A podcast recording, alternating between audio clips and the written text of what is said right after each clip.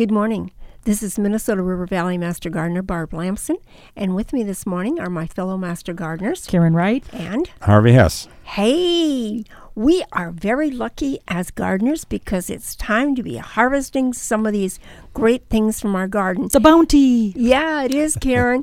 and I know that you have started using dehydration for your vegetables and things. So let's talk about that a little bit. Well, I started because we had so many pears and just the pears go crazy. And so what I do is I like to slice them thin and dehydrate them. Dehydration is a great way you take the moisture out of the food so that it lasts longer. And because of the absence of the moisture, the bacterial growth gets reduced, which also leads to the avoidance of spoilage.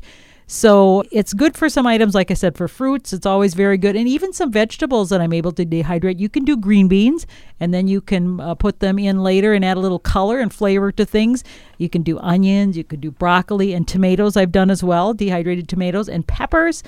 Uh, even basil, you can make some powdered herbs uh, for use for later. You powder them up in your food processor after you've dried them up. So there's so many things, and dehydration is uh, inexpensive because you can get a de- good dehydrator for not that much. Right. You know what I like about it, Karen? It reduces the volume down. True, you don't have to much storage space. all that water and and it also increases the sugar content because you don't have that water there if you've never dehydrated tomatoes uh, you'd have a totally different product from when you have a fresh tomato or a canned tomato so i would say you know go for that Does it take a long time to dehydrate? It depends on the what you have. I mean, if you're doing parsley, it doesn't take very long. Those leaves are done within a little while. But certain things like pears, I take them overnight just because of the moisture content or how thick you slice them. So it just depends. And how many do you do at a time? Well, there's different size of dehydrators. Some Okay. have there's different levels. It's like a little fan and a little heat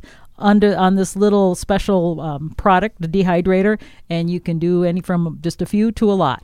So, Harvey, it's really important that the length of time will depend on you have a thermostat on there when you set them. Most of them, the cheaper ones don't, but Mine you do doesn't. need you do need a fan, and and that circulates the heat in there. And you take out a tray and you check it, and you want them to be thoroughly dried. Otherwise, they'll spoil. And then Spoil. the storage is uh, you, you can uh, just store them in a clean glass jar, Pyrex jar, Or I've even with done a lid. Zip- Uh, Ziploc bags. Sure. You need them dry enough so they don't stick to each other. Well, they'll spoil because Yes. then Yeah. you'll, there'll still be bacteria. So that is a great way.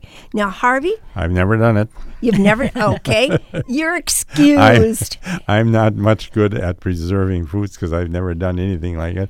I grow them and I can cut them up for somebody, but that's the end of the line for me. well, you know, one of the things too, we uh, there are some things that we grow that uh, all we have to do is bring them in and store them at the right temperature. And I know that last year you had great luck with your squash.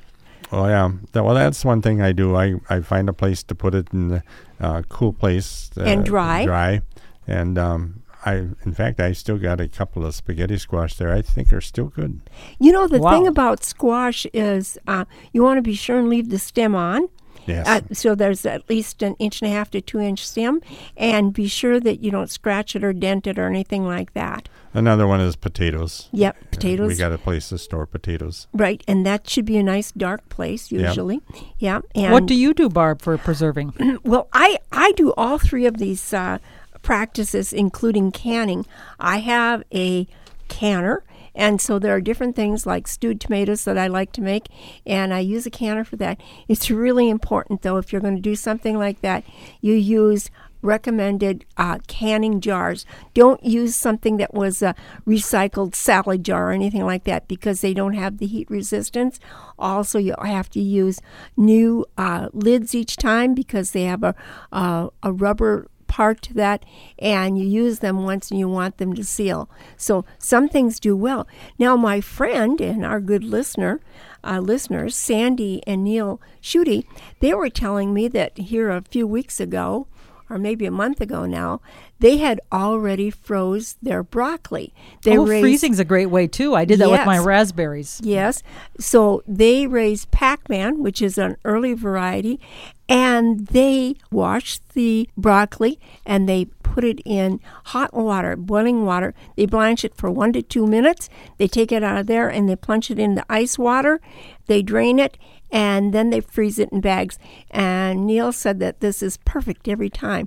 So there's lots more information at the Extension Service on how to preserve food. If you'd like to know more about that, give them a call. Until next time, this is Barb Lamson along with Karen Wright. and Harvey Hesse. wishing you happy gardening.